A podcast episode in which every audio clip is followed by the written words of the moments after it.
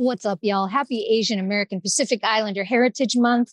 We at Bitch Talk are celebrating all things Asian, and we wanted to kick back this episode with Lisa Ling, who is one of our heroes. It was a really exciting, fun interview. You guys give it another listen. And don't forget that her show, Take Out with Lisa Ling, is streaming right now on HBO and Apple Plus. So enjoy this interview and happy AAPI Heritage Month.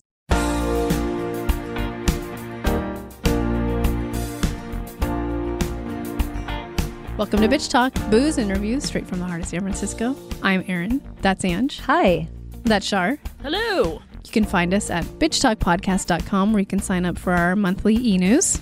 For behind the scenes videos and two minute clips of our interviews, head to our YouTube channel and subscribe. You can find us every other Thursday morning at 9:30 a.m. at bff.fm. And if you like what you hear, rate and subscribe wherever you listen to podcasts. For the love of God, do it. It really helps.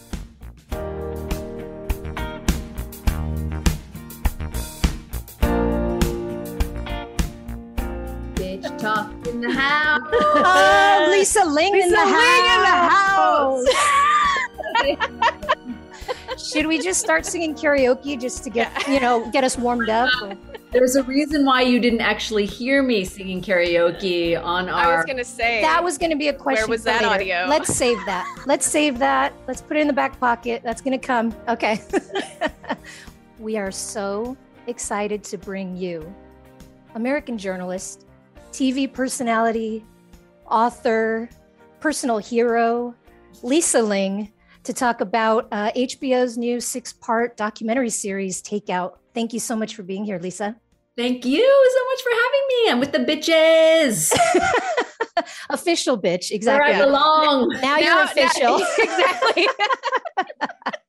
well, Love well, it. well, can you start by introducing Takeout to our audience?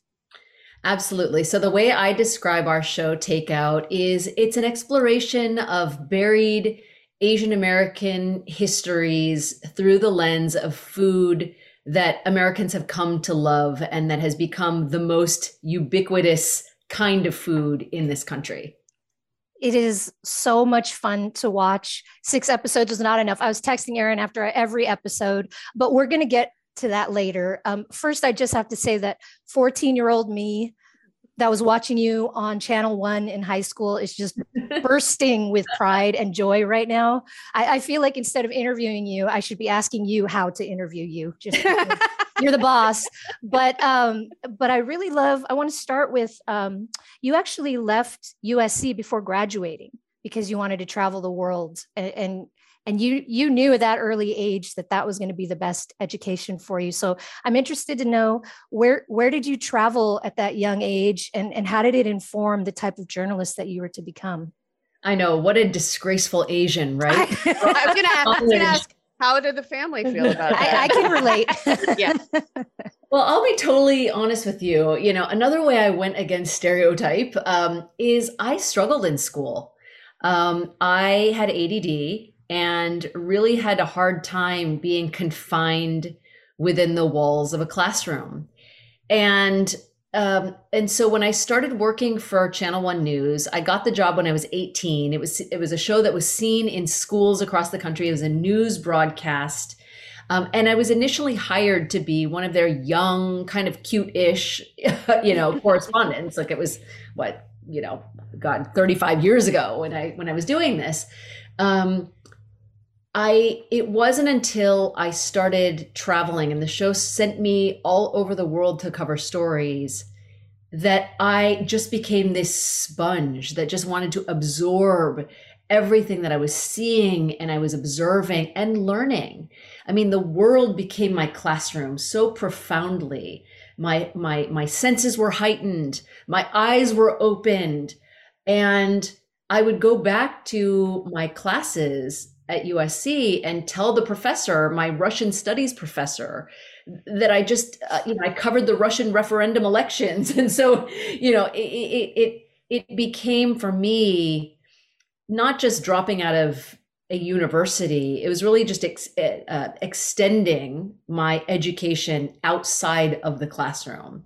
And so I would never encourage people to drop out of school because I do find tremendous value in a college education. But for me, I had an opportunity to continue my learning in a much more tactile way. And and that has led me to this path now.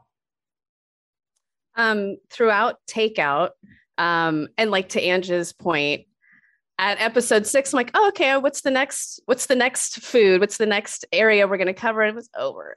Um, so I'm really hoping there's a season two. But throughout Takeout, you talk about growing up in the Sacramento area, Carmichael. We're we're in the Bay Area, so definitely know the area. Um, and it, it's a it's a story that weaves throughout um, the series.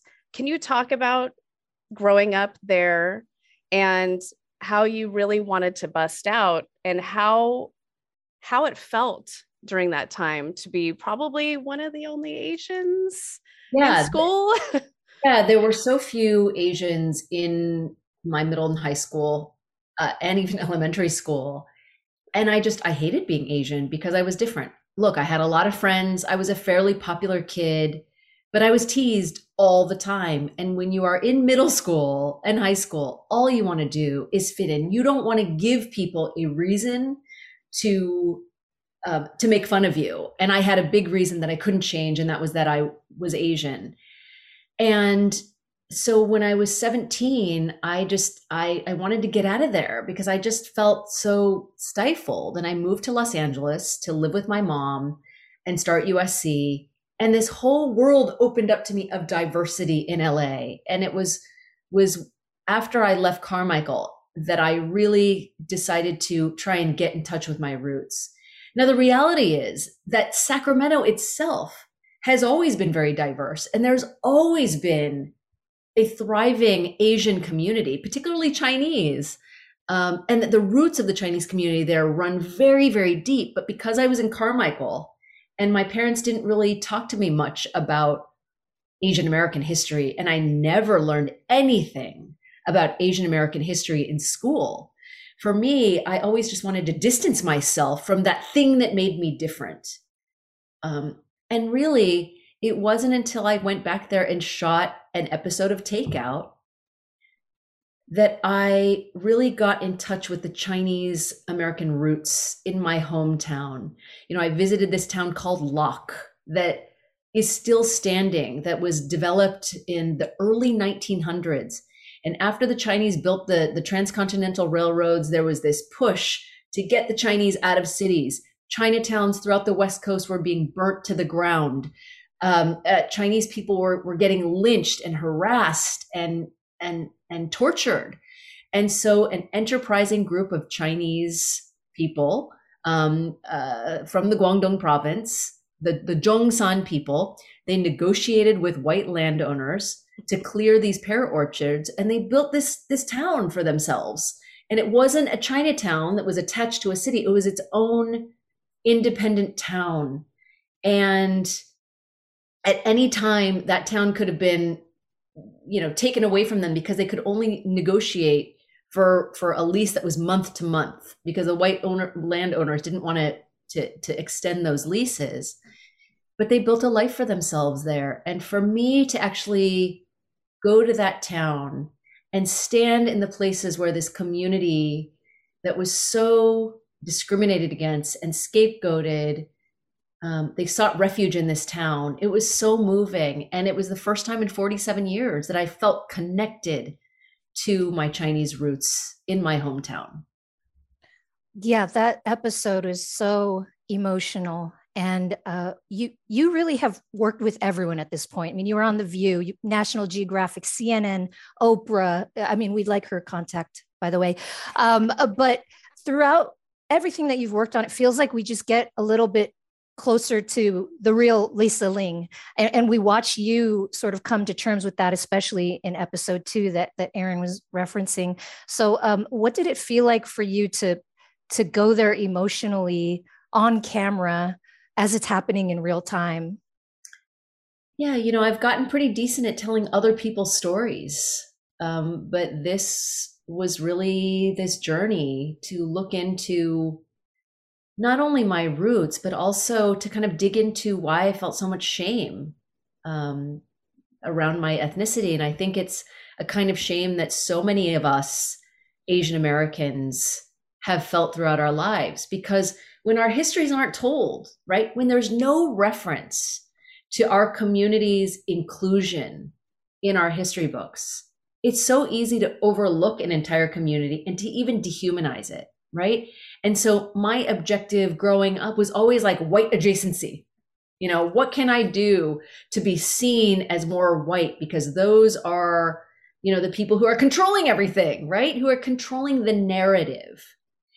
And so the last few years have really been, I think, a, a period of reckoning for the whole, for, for our whole community.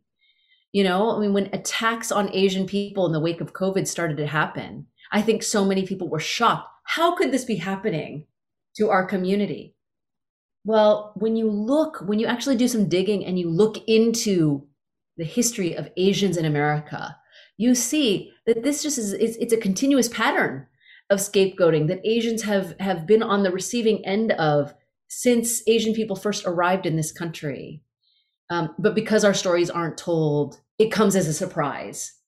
And so for me, this opportunity to do this series, first of all, it's something I never even dreamt of. I, I couldn't have possibly dreamt that one day I would be able to celebrate Asian American stories and Asian American food, you know, food that I was also so ashamed of.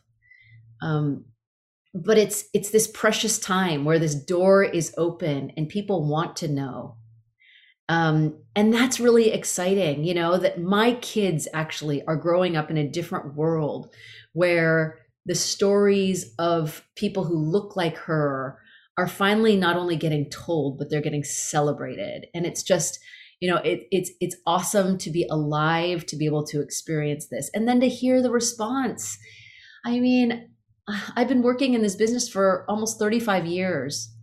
And for so many Asian Americans to say, I feel seen, you know, like sharing this story, watching Asian American stories, because again, Asian, Asian America is very different from Asia. and so our you know our our demographic is in and of itself a unique category you and I, yeah, um, Angela, are you are you are, what what what kind of Asian are you? Filipino? Filipino, episode one. Yeah. Okay. no big deal. but you and I have more in common with each other than you have with people who are living in the Philippines today, or that I have with people who are living in China. Asian Americans, wherever you know, irrespective of where our ancestors come from, we are our own category. And so I hope that Asian Americans feel a kind of ownership over all of these stories and even non-asian americans these are american stories at the end of the day you know they they they belong to all of us. I wanted to ask was this show born out of the pandemic? And also how did you land on the stories? Because now i know a lot of shit about bangladeshi food so mm-hmm. correct. Um, loved that opening by the way. Loved it Thank you. It's fun to work for for streamers where you can, you know, you can speak the way you speak and yeah, yep. Um so so we got this series um approved or greenlit in the beginning of the pandemic, but before all of the Asian hate. Mm.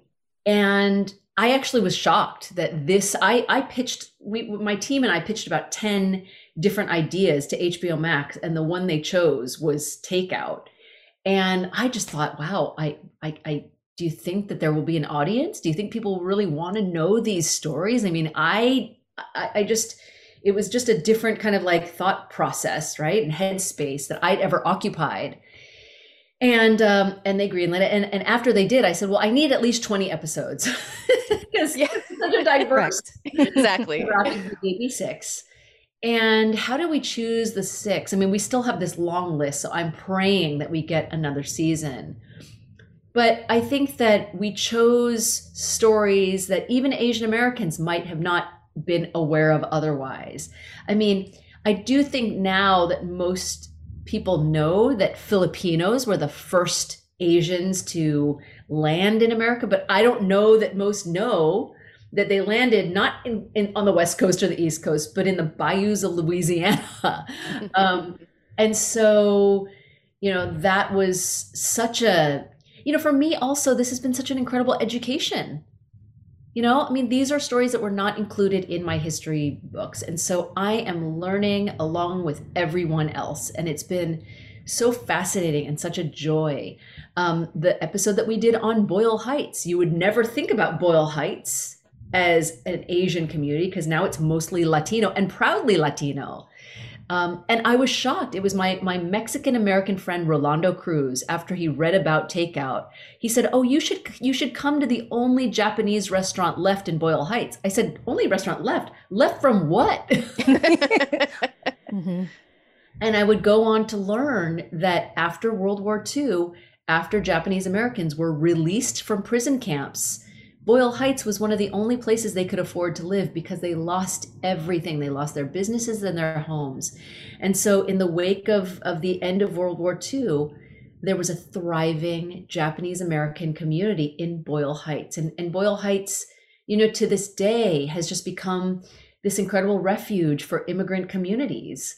And there's still these beautiful and incredible vestiges of that Japanese American community left in Boyle Heights. And the restaurant, the one Japanese restaurant left, interestingly enough, has really become, you know, a staple of the community. It's so embraced by its mostly Latino community. And they call the owner of that restaurant their Japanese mom. And so mm-hmm. it's just like this this this beautiful blending of immigrant stories and American stories in this, you know, little enclave called Boyle Heights. Mm-hmm.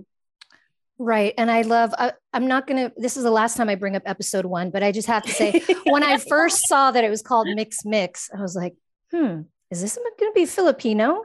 And it was uh, because of the highly undervalued dessert, halo halo. Um, but uh, but so it, highly undervalued. I fantasize about that. It's about so delicious. Yeah, and and I um I, I loved it because obviously I, I just had so much pride, much more pride in Filipino culture and history here than I ever did before. But also, I'm going to have to read my notes here. I wrote, Lisa Ling said, fuck you. And so that made me just extremely happy. Um, but, but I want to talk about how you share the successes, not just the struggles of, of these cultures. And especially as children of immigrants, how our parents fought just to exist here. But now you're showing how the children of these immigrants are fighting to make sure that workers' rights and human rights are never devalued again. And it doesn't have to be a protester with a sign, it's, it can be someone that running a restaurant that is also instilling these things. Well, you know, Angela, that that's it's a great point that you're making, and and that's why to me there's this urgency. Um, there's an urgency attached to this series.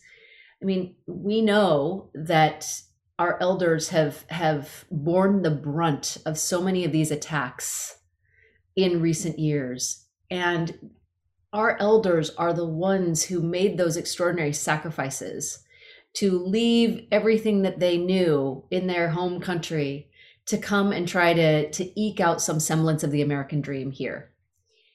And it's for them that this is urgent. You know, it's it's for them that our generation has to loudly proclaim our belonging, you know, in this country because our relatives and our our grandparents and, and our great grandparents, you know, they, they this is why they made those sacrifices for us not to stand idly by, but to assert our voices and, and to assert our belonging.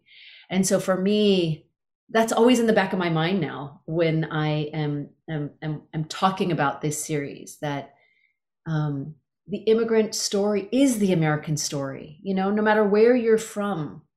Um, you know, every person in this country, our ancestors came from somewhere else you know but ours is the one demographic whose story really just hasn't hasn't been told. And so therefore it's really easy to characterize people who look like us as not being from here you know as being foreigners.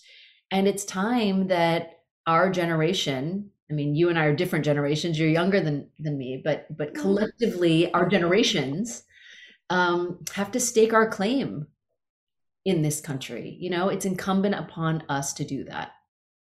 And that leads into my question How do we make this moment last? You know, Ange and I had a conversation late the other night saying, like, oh, it's finally cool to be Asian. We have to like claim this moment, right? But we need to make it forever now. So, in your opinion, how do we do that? Well, I think the the next evolution of this really is yes, it's cool to be Asian, but it's even cooler to hold the hands of all of those around us. You know what I mean? To not remain, you know, um, uh, segregated in some ways. You know, now that like for so long, Asian Americans were segregated, right? The Filipinos, like, you know, uh, they, they became part of Filipino events and Chinese became part of like Chinese events and so on. And I think what COVID has taught us is that perpetrators don't discriminate, right? They'll attack anyone who looks Asian. And, and so for us, it's this realization of our shared cultures, right? And our shared Asian Americanness. But now it's also time for us to um, to to do what we can to never be silent about marginalized communities anywhere, anyhow, anytime.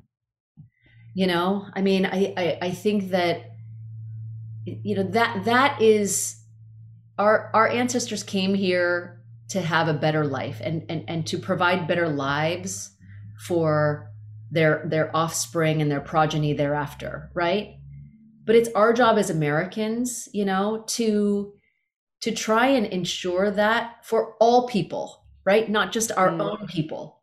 And so that's that's what i hope becomes the next evolution that at a certain point we will recognize that these stories are all of our stories right the stories of Black America, those are all of our stories. The stories of Latin America, those are all of our stories, you know? And and you know, I think that this is just providing this opening, you know, where we're just constantly evolving.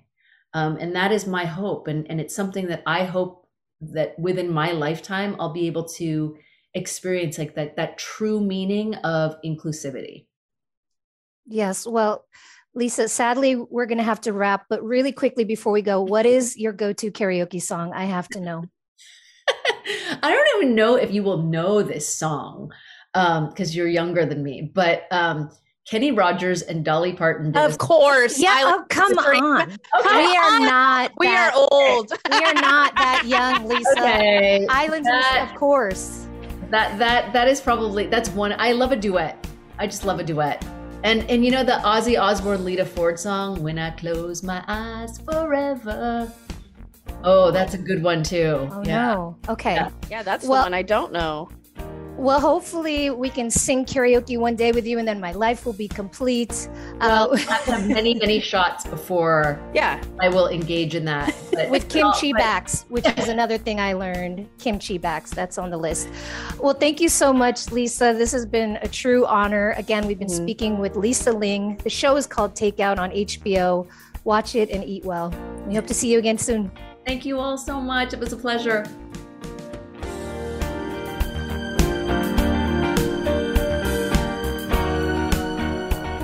If you like what you hear, rate and subscribe wherever you listen to podcasts.